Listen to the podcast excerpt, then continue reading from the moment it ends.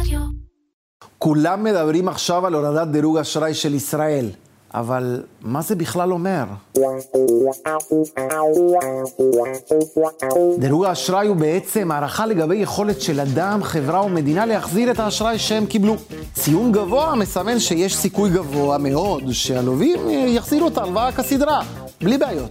ציון נמוך מסמן בדיוק ההפך, חשש להחזר ההלוואה. הציונים נעים מטריפל איי, הגבוה ביותר, ל-D, הנמוך ביותר, והם נקבעים לפי שלל קריטריונים. במקרה של אנשים פרטיים, הציון מתבסס על מצבם הפיננסי והתעסוקתי ועל ההיסטוריה שלהם. במקרה של חברות, קריטריונים מרכזיים הם הביצועים העסקיים כמובן. אבל איך זה עובד עם מדינות? כל מדינה לוקחת הלוואות ממשקיעים גם מקומיים וגם זרים, קרי בתי השקעות, קרנות, קופות, אנשים פרטיים שקונים איגרות חוב. גיוס הכספים נועד כדי לממן את הגירעון של אותה מדינה.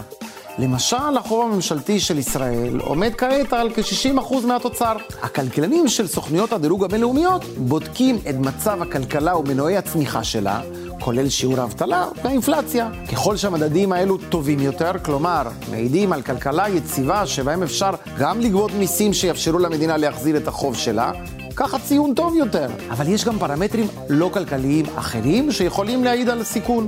למשל, בוחנים את ההתנהלות הממשלה, האם היא פזרנית או אחראית בהוצאות שלה, האם היא יציבה. גם היציבות הגיאופוליטית חשובה, ודאי במדינות בסכסוך כמו ישראל.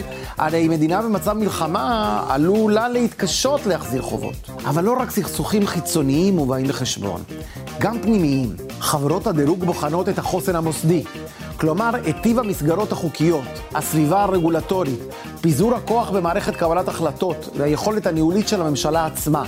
כי גם מינהל תקין ונקי הוא ערובה הכרחית ליכולת להחזיר חוב. וזה רק חלק מהרקע לחשש מהורדת דירוג כרגע, לנוכח השינויים המתוכננים במערכת המשפט, שסופגים ביקורת גם מבכירים בעולם הכלכלה בארץ ובחו"ל, וגם עוררו מחאה חברתית רחבה. אבל למה בכלל דירוג האשראי שלנו חשוב? מה האיום הגדול באפשרות שיורידו אותו? ככל שדירוג האשראי של מדינה יורד, זה לא רק מעורר חשש אצל משקיעים זרים, אלא בעיקר עולה לנו כסף.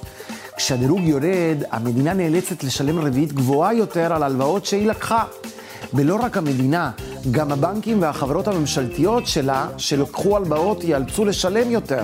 וככל שחלק גדול יותר מהכסף שלנו ילך על ריביות, כך חלק קטן יותר יושקע בנו, האזרחים, בחינוך, בבריאות, בביטחון. בקיצור, אם הדירוג ירד, כולנו נשלם על זה מחיר.